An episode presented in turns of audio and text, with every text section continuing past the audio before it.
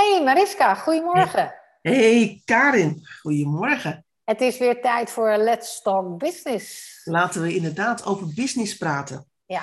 En ik heb wel een mooi onderwerp, denk ik. Nou, vertel eens even. Ehm, nou, ik wou het eigenlijk met jou eens hebben over het belang van goed delegeren. Nou, dat vind ik een heel mooi onderwerp. Want ik, Want- ik merk gewoon bij heel veel mensen dat ze ja, delegeren best heel lastig vinden. En, eh, en, en dat zien als een soort, soort persoonlijk dingetje. Van ik ge- geef werk aan een ander. Terwijl het in werkelijkheid natuurlijk precies is hoe een organisatie zou moeten functioneren. Exact. En weet je wat, het, wat, het, eh, wat mij vaak opvalt, is dat eh, heel veel medewerkers, maar, maar zeker ook leidinggevenden, zich niet bewust zijn van het feit dat delegeren nou een, exa- een, een, een, eh, een essentieel onderdeel is van de besturing van een organisatie. Ja, precies. En dus past in de realisatie van doelstellingen. Ja. Kijk, ik, ik probeer het wel eens uit te leggen. Hè, in, in termen van, als je nou kijkt hoe een organisatie groeit, dan is er meestal één iemand en die heeft een, nou ja, laten we zeggen, een briljant idee. Stil, En die hè? gaat- Stil. Ja, bestel. En die, en die gaat daarmee aan de slag en die werkt dat uit en die zorgt dat er financiering is en dat er producten en diensten zijn. Ehm, eh, en op een gegeven moment, zeg maar, eh, merkt de markt dat, hè, dat er een leuk aanbod is. Die haakt erop in en die gaat kopen. Dat is, dat is zeg maar een beetje hoe organisaties groeien. Hè? Ja. En op een gegeven moment wordt het te veel voor die ene persoon. Dus er komt iemand bij. En op het moment dat er iemand bij komt, of je huurt een externe partij in om dingen te doen, gaat delegeren al meespelen. Want zolang je alles in je eigen hoofd kunt doen, je hoef je niet te delegeren. Nee, exact. Maar zo gauw het over gaat dat iemand de koers uitzet en beslissingen neemt, en dat iemand anders er iets voor moet gaan doen, Ja. heb je al te maken met delegeren. Ja, exact. En hoe groter de organisatie wordt, hè, en wij, wij, wij, wij eh, laten organisaties feitelijk groeien, omdat je dan mensen kunt specialiseren in een bepaald deel van, van de werkzaamheden. Ja, Hè, eh, eh, eh, nou, als je bijvoorbeeld bij een verzekeraar kijkt, dan heb je acceptatie en je hebt schadeafhandeling. ja, Dat, zijn, dat wordt gedaan door verschillende mensen. Ja. Want die mensen kunnen zich specialiseren of in het accepteren van verzekeringen, of in het behandelen van schades die zijn voorgevallen voor mensen die een polis hebben. Ja. En die specialisatie maakt dat je als organisatie een, een, eigenlijk eh, de ontwikkeling maakt van 1 plus 1 is 3. dus een hogere kwaliteit krijgt, maar ook eh, versnelling eh, realiseert. Hè? Doordat, je, doordat je werkt met hele capabele mensen op dat specifieke terrein en daarmee dus ook snelheid en efficiëntie eh, bewerkstelligt. Ja, en dus veel meer kwaliteit kunt leveren aan je klanten. Exact. Maar dat betekent ook dat werkzaamheden die ergens worden gestart, op een gegeven moment over moeten worden gedragen aan iemand anders. Ja. Nou ja, noem het overdragen, noem het delegeren, noem het opdracht geven. Ja, arbeidsdeling wordt het ook wel eens genoemd, hè? Ik vind het allemaal spannend, maar, Ja. uit, maar de techniek die eronder zit, de vaardigheid die daaronder zit, is delegeren. Dus eigenlijk zou je kunnen zeggen, inherent aan groei van een organisatie is dat delegatieprincipes of het, het fenomeen delegeren dan zijn intrede doet. Ja, en, en daarom verbaast het me altijd hè, dat als je nou eh, kijkt naar eh, mensen die in organisaties werken, die zijn zo'n specialist, hè, die, die, die doen hun inhoudelijke werk en daar zijn ze goed in. En dan worden ze op een gegeven moment senior, of ze worden mentor, of ze worden eh, teamleider, of ze worden afdelingshoofd of manager, maakt niet uit, hè, maar ze maken de stap omhoog. Dat ze niet alleen maar meer inhoudelijk werk doen, maar ook coördinerend werk voor een groep van specialisten Ja, voor een afdeling, hè, dat kan ook. ja. Op dat moment gaan, zeg maar, gaan ze problemen krijgen met delegeren. ja klopt. En weet je wat je dan hoort, Mariska? Is dat eh, medewerkers heel duidelijk aangeven, ja, ik krijg mijn werk gedelegeerd, maar ik kan het verder aan niemand delegeren. Hè? Ja. Of, of meer populaire termen als eh, het werk wordt hier over de heg geflikkerd en ik kan het niet kwijt. Ja. En dat zijn wel, wel mooie uitdrukkingen om eens een keer te onderzoeken. Want wat, wat gaat er dan mis in jouw optiek? Nou ja, wat, wat, wat er misgaat is dat we aan de ene kant, denk ik, eh, eh, hele rare overtuigingen hebben over delegeren. Want het, ik, ook als ik met mensen in gesprek ben, hè, als ik uh, managers of professionals coach, en het, en het gaat over delegeren, hè, dus mensen hebben het gewoon veel te druk, hebben een team, maar zetten het team eigenlijk niet in en houden al het werk bij zichzelf. Ja. En, dat, en dat, er zit een soort van overtuiging onder dat als je heel goed bent in je vak, zo goed bent in je vak dat je promotie hebt gekregen, dat je het werk allemaal zelf moet doen. En dat het een soort brevet van onvermogen is als je werk niet zelf doet, maar bij iemand in het team neerlegt. Ja, en dat gaat ook vaak uit van uh, aannames, hè? Dus, dus al een oordeel, waarbij uh, het team uh, eigenlijk gedisqualificeerd wordt om dat specifieke werk te doen. Hè, dus vaak zeggen dat soort managers ook tegen ons van, ja, ik moet dit werk wel doen. Want het is niemand, er is eigenlijk niemand die dat kan. En wat, en wat er dan misgaat, in mijn optiek, is dat uh, inhoudelijk in het werk, aan het werk gaat. Hè? Dus niet als manager, maar als onderdeel van het team. Nou, en dat klopt natuurlijk niet, hè? want deze meneer of mevrouw is niet voor niks manager. Ja. En zou hij, wil hij zijn managementtaak goed in kunnen richten, zich moeten uh, richten op de ontwikkeling van zijn medewerkers, zodat die wel dat gedelegeerde werk kunnen doen. Ja, precies. En, dat, en, dat, en daarmee hou je dus eigenlijk de organisatie op de handrem als het gaat over groei en ontwikkeling. Juist. En zou je dus ook kunnen zeggen dat op het moment dat er niet gedelegeerd wordt in een organisatie hè, die, die groeiende is, hè, dus, en groei heb je al op het moment dat de organisatie groter wordt dan één persoon, uh, ja, is dat delegatieprincipe absoluut noodzakelijk om ook rolzuiver te kunnen werken met elkaar. Ja, en laten we wel zijn, als je leert om goed te delegeren, is het ook gewoon heel erg leuk om te zien dat zowel jijzelf tijd hebt om in je, in je, echt in je rol te komen, de rol die je hebt in de organisatie, de organisatie er beter van wordt, omdat dat principe van arbeidsdeling en specialisatie veel beter tot zijn recht komt. Maar ook degene aan wie je delegeert, uh, daar wel bij vaart en daar enthousiast van wordt. En vaak ook veel gemotiveerder van wordt. Ja. Omdat die ook groei in zijn vak kan meemaken. Ja. En als het nou zo is hè, dat iedereen heel zuiver op zijn rol zit. En het werk wat gedelegeerd wordt uiteindelijk naar de professional, hè, dus degene die het, het feitelijke werk moet doen, uh, maar die terugkomt en dat die zegt van ja, weet je, ik heb nu zoveel werk, geef maar aan, hè, wat moet ik nu doen? Moet ik dit doen, hè, dat gedelegeerde werk, of, of moet ik mijn oude werk, eh, moet dat voorrang hebben? Hè? Wat wil je?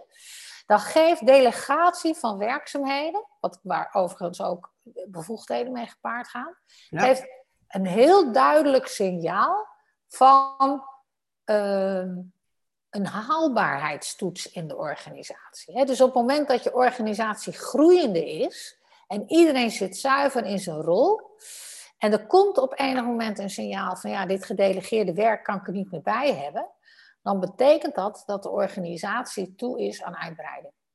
Ja, ja en dan kun je natuurlijk altijd nog, nog de check doen van vinden we nou dat mensen uh, effectief en efficiënt genoeg werken? Exact. Hè, voordat we uitbreiding erin zetten. Dus ja. kunnen we ergens nog versnelling halen. Ja. Uh, worden er niet nog ergens werkzaamheden gedaan die eigenlijk niet gedaan zouden hoeven worden? Nee, of, of maken we een afweging. Hè? Dit gedelegeerde werk is belangrijker en we laten dat, uh, dat andere werk laten we even uh, voor wat het is, hè? zodat het wel uitkomt. Maar na al die checks, hè, en, en, en het antwoord is dat, er, dat toch alles gedaan moet worden, dan geeft de delegatie een signaal als iedereen zijn werk goed doet, efficiënt, en, en er zit natuurlijk altijd, de een is wat sneller dan de ander, de een is wat effectiever dan de ander. Maar in, in großen ganzen, om het zo maar te zeggen, als iedereen zijn werk goed doet, is delegatie ook een heel mooi instrument om te merken dat de organisatie uh, weer verder groeit en dus uh, behoefte heeft aan uitbreiding van mensen en middelen. Ja, en nou, als we nou praten over delegeren, hè, dan, dan kan het aan twee kanten misgaan, roep ik altijd maar. het kan misgaan bij degene die, die delegeert. Ja? En het kan misgaan bij degene die het ontvangt. Ja. Nou, Kun je daar wat voorbeelden van geven? Nou ja, kijk, een van de voorbeelden natuurlijk waar het misgaat bij degene die delegeert, is dat hij het eigenlijk niet durft te delegeren. Nee. Op het moment dat je het zelf ziet als een brevet van onvermogen, dat je werk moet overdragen, delegeren aan iemand anders, Ja. Dan, dan zit je niet goed in het delegatieproces. Nee. Want laten we wel zijn, dan, dan ga je een beetje besmuikt om met van, ja, zou jij dit willen doen? Hè? Nou ja, ah, ik vind alleen al de vraag, het zal wel heel politiek correct zijn in het Nederlandse, gebied, het Nederlandse talengebied, zal ik zeggen. ja. Maar het nodigt wel uit om nee te zeggen. Ja, dat bedoel ik. En dat, en dat eh, moet ik eerlijk zeggen, heb ik in mijn carrière heel vaak zien gebeuren. Ja. Eh, eh, niet vaak dat degene die het ontvangt gewoon hard nee zegt. Maar wel dat iemand het in ontvangst neemt en het feit dat het neerlegt. Zo van, nou ja, als ik tijd over heb, zal ik eens naar kijken. Ja. En dat is natuurlijk niet de bedoeling met werk wat je delegeert. Nee. In, in principe moet je ervan uitgaan, zowel degene die delegeert als degene die ontvangt, dat het werk wat gedelegeerd wordt essentieel is voor het proces van de organisatie. En dus ook voor het, eh, het welzijn van de organisatie en het bereiken van doelen. Ja. Dus aan delegatie zitten ook wel, wel, wel, wel een aantal randvoorwaarden. Hè? Ja, ja, ja, ja, ja. En ik heb echt wel, ik heb, ik heb fraaie stukjes delegatie. Nou, delegatie, hè, wat mensen denken, ik delegeer het. Maar dat, dat- heeft, ja, vroeger hadden we natuurlijk nog allerlei vormen van eh, fysieke communicatie in termen van eh, papier. Ja. En ik heb toch ook heel wat, eh, wat dagen dat ik gewoon bij het binnenkomen op, op kantoor een stapeltje eh, eh, memo's en, en documenten en rapporten heb gezien met een krabbeltje van mijn leidinggevende erop. Pak jij dit op? Ja. Ja, en laten we wel zijn, daarmee eh, is het idee dat het mijn probleem wordt. Hè? Ja. En, en dat is het natuurlijk hiërarchisch gesproken ook. Ja. Want mijn leidinggevende heeft het bij mij neergelegd en heeft gezegd, pak jij het op. Eh, ehm, maar ja, pak jij het op. Wat dan? Hoe dan? Wanneer dan? Ja. Met welke prioriteit? Wat is, het, is dit nou belangrijker dan al die andere dingen die in dat stapeltje zaten? Ja. Is het on top of mijn werk? Of, of vervalt er dan iets anders? Ja. En, en hoe wil je dan voortgang? Wil je überhaupt iets weten over de voortgang? Of denk je, nou, ik heb het ergens neergelegd, komt wel goed. En zo niet, dan is het ook goed. Ja. Met andere woorden, er is, er is geen enkele rand, er is geen kader meegegeven van hoe belangrijk is dit?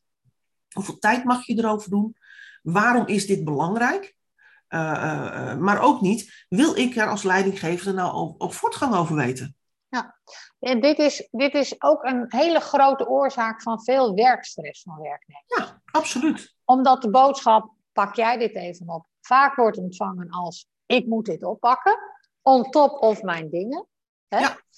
En het is dus ook belangrijk dat in het kader van, nou, laten we maar zeggen, de arbeidsgezondheid hè, van ons allemaal, werknemers gewoon vakvolwassen worden en, en eh, met die boodschap teruggaan naar de leidinggevende. De leidinggevende eigenlijk in zijn rol duwen als hij niet in de goede rol zit.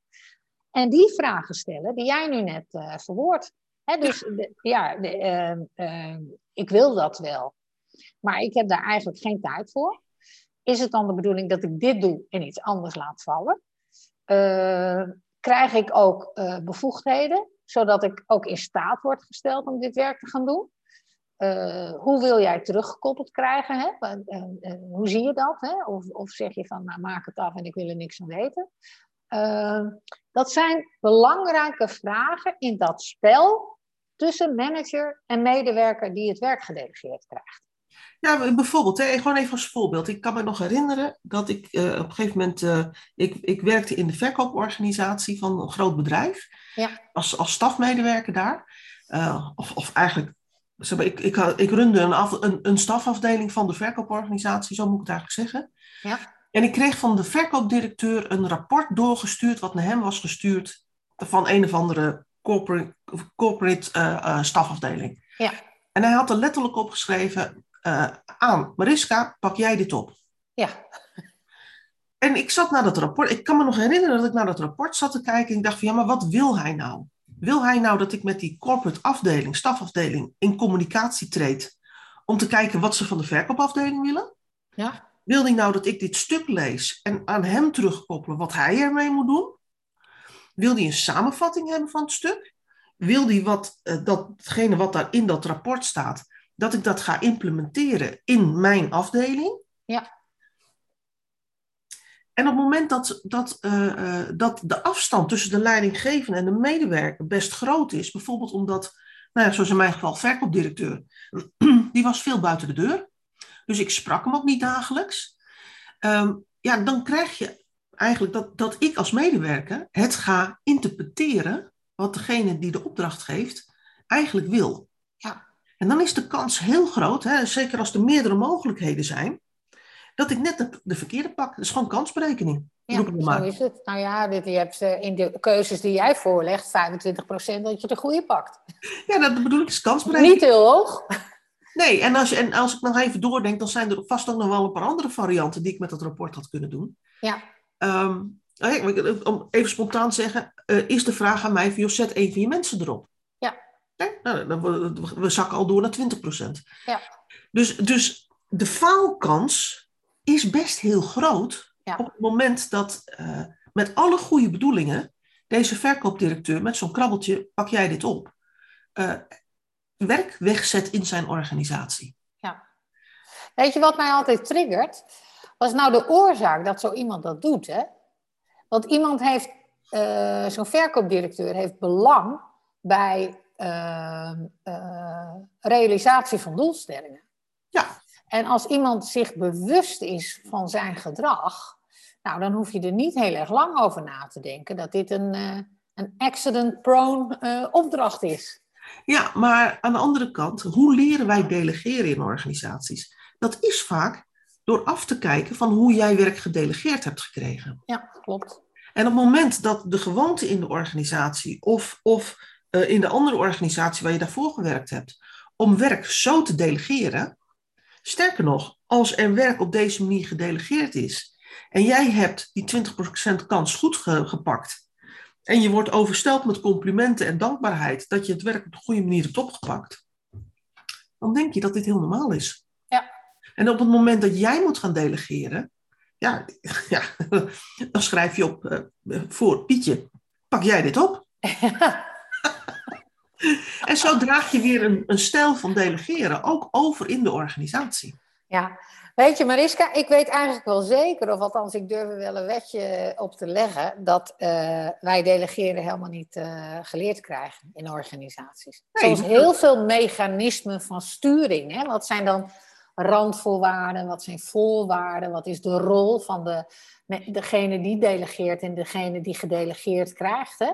Zodat je eigenlijk inzet op een zo maximaal mogelijk eh, eh, efficiënt en effectief werkende organisatie. Dat, dat, dat krijgen we niet. Delegeren is een woord. En dat woord is, is eh, net zoals heel veel managementtaal. Eh wordt dat verondersteld dat wij eh, dat woord eh, kennen. En dat de ander dus kennelijk hetzelfde onder dat woord verstaat. En vervolgens gaan we onze goddelijke gang en gaat het gruwelijk mis. Ja, ik zal je, ik zal je nog een, een anekdote vertellen over, was trouwens bij dezezelfde verkoopdirecteur. Ik had natuurlijk zeg maar mijn afdeling en ik had doelstellingen en ik droeg bij aan de doelstellingen van de verkooporganisatie. Dat deden mijn mensen ook en we hadden een best, vond, vind ik nog steeds als ik terugkijk, een best goed geolied team. eh, eh, waar mensen echt hun eigen werkzaamheden hadden om de verkoop zoveel mogelijk te ondersteunen. Maar onze directeur had echt de neiging om, om eh, alles wat hij binnenkreeg te voorzien van een krabbel. Ja.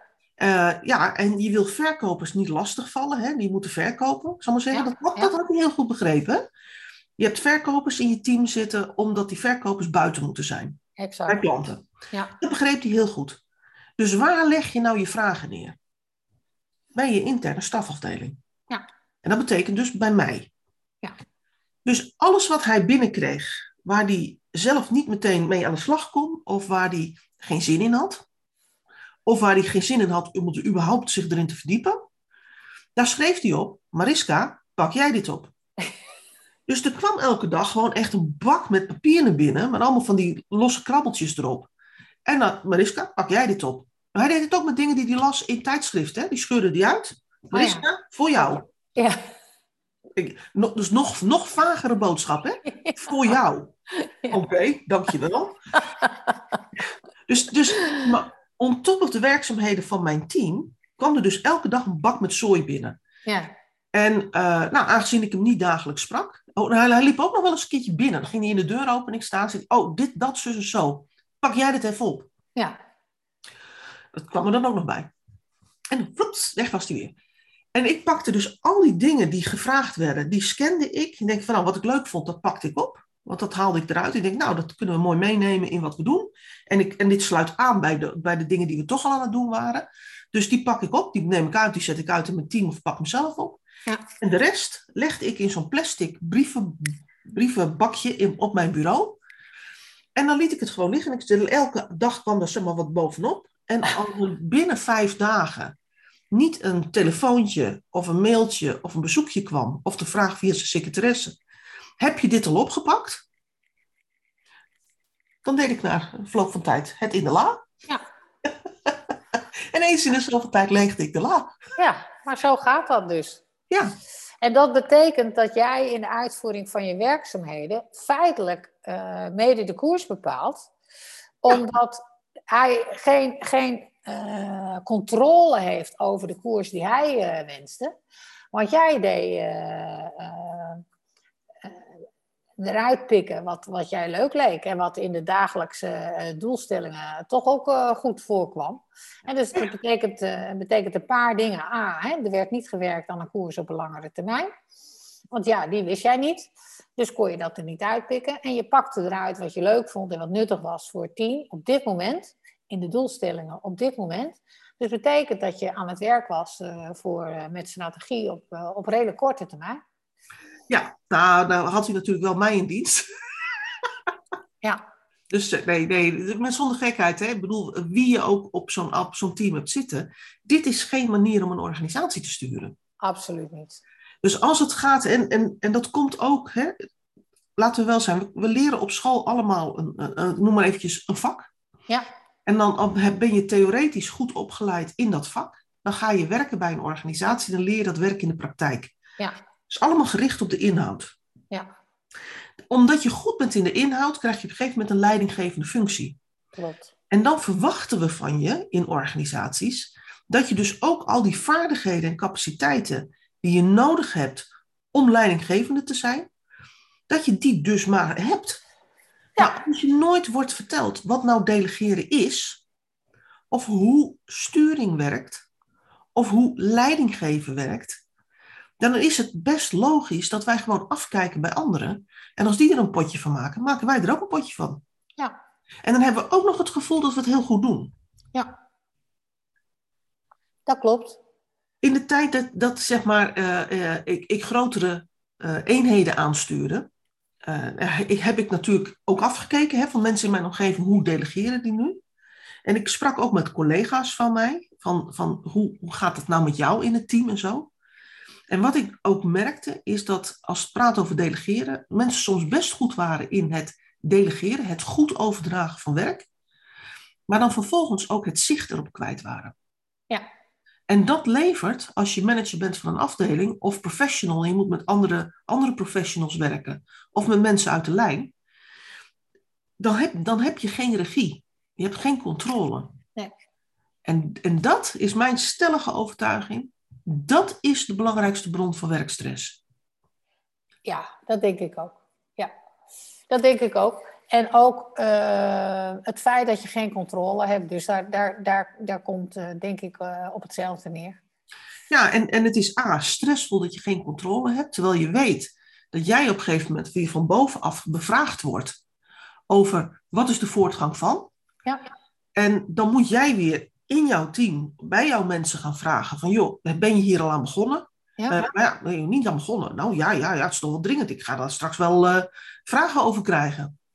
Uh, uh, ja, ja, maar ja, je, ik moet het wel doen naast mijn werk, on top of, in plaats van. En, ja. ja, ja, druk, druk, druk, stress. Dus je zit eigenlijk als manager altijd in die squeeze. Aan de ene kant word jij bevraagd door een directie of een bestuur en krijg je opdrachten. Die zet je uit bij je team. Maar op het moment dat jij die functie daartussenin niet goed kunt opvullen, dan, dan, dan merk je dat de, die tussenlaag met name heel veel stress kent. Ja, en daarom, nou, maar daarom is het ook belangrijk als manager dat je ook van een directie nooit zomaar opdrachten aanneemt. Het is, het is belangrijk om inzicht te hebben, heb je daar wel capaciteit voor? Ja. Kun je dat uitvoeren? En welke prioriteiten liggen er? En wat betekent dat voor tijd? Hè? kun je dat binnen de gewenste tijd doen. Als een directie überhaupt daar al tijd aan geeft. Want ik vind het, de wijze waarop je dat beschrijft heel erg mooi. Want zo gaat het denk ik 90% van de gevallen. Zo'n directie die, die zegt tegen een manager, pak jij dit op? Ja, die pakt dat op, legt het in zijn team. Team denkt, ik heb al werk te veel, hè, dus ik ga daarnaar kijken op het moment dat er eens wat uh, tijd over is. Maar er is nooit tijd over. Uh, er vindt geen terugkoppeling plaats. Uh, en het, er komt pas weer een signaal op het moment dat de directie diezelfde manager weer bevraagt van, hoe ver ben je daarmee? Ja, en soms komt dat signaal ook wel boven. Hè? Dat, dat mensen zeggen van, ja maar luister, ik heb hier eigenlijk geen tijd voor. Dus wat zeg je dan als manager? Ja, maar dit komt van de directie, dus het is heel belangrijk. Dit is topprioriteit. Ja. Nou, dan gaan mensen daarmee aan de slag, leveren keurig op tijd op. Maar dan blijft de rest van de werkzaamheden blijven liggen. Exact. Dus hoe dan ook, je bent eigenlijk als leidinggevende altijd het gebakken peertje, zal maar zeggen. Ja. Nou ja, en daarom is het zo belangrijk om de toets aan doelstellingen uh, als eerste in je, in je op te laten komen. Omdat op het moment dat een directie een idee heeft, ja, dan mag je hopen en ervan uitgaan dat dat past in de doelstellingen zoals die zijn geformuleerd voor dat jaar. Of in langjarige doelstellingen. Hè? Maar is dat niet het geval, dan zijn middelen en mensen zijn toebedeeld. En ja. mag je er ook van uitgaan dat er niet een enorme overcapaciteit is. En als dit er dan bij moet, dan zou wel de vraag moeten zijn: van ja, wat betekent dat dan voor mensen ja. middelen? Ja. Ja? En welke prioriteit heeft het? En wat laten we dan liggen in het kader van doelstellingen? En wat betekent dat ook voor, de, voor doelstellingen en eventueel de continuïteit van de organisatie op het langere termijn? Ja, en omdat dit zo'n, eigenlijk zo'n, ik, ik noem het maar eventjes ondergeschoven facet is van de organisatie en van leiding geven en sturing geven, um, uh, hebben we op 4 oktober natuurlijk een masterclass professioneel delegeren. En, en ik weet best, in, in zo'n masterclass uh, kun je niet alles vertellen over delegeren. Maar ik denk wat leuk is voor, voor mensen die luisteren en die gewoon meer willen weten over delegeren. Of die zich herkennen in de voorbeelden die we genoemd hebben. Of dat zelf ervaren. Hè? Ik ben niet in controle. Uh, ik, ik, eigenlijk schaam ik me ervoor om werk over te dragen. En wie ben ik dat ik tegen een ander kan zeggen: joh, je moet dit nog even doen?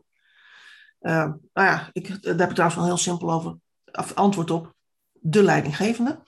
Nou, Oké, okay. dus het was even een, een intermezzo. Maar hoe draag je werk dan over op een zodanige manier dat het goed verloopt?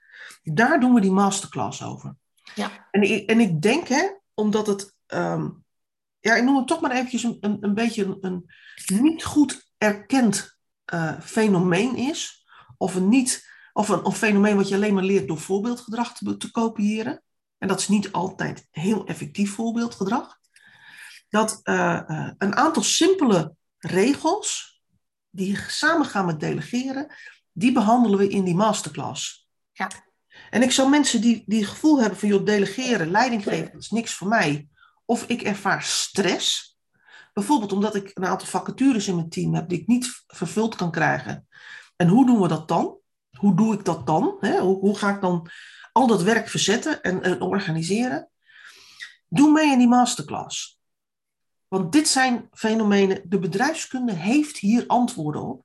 Ja. En net zoals dat we dat in deze Let's Talk Business doen, gaan we dat natuurlijk met heel veel praktijk en, en uh, uh, voorbeelden uit de praktijk, maar ook van de mensen die meedoen aan de masterclass, hun eigen voorbeelden. En je noemt het maar altijd, bij ons in de masterclass kun je altijd cases inbrengen. Ja. Nou ja, en, en, weet je wat zo leuk is?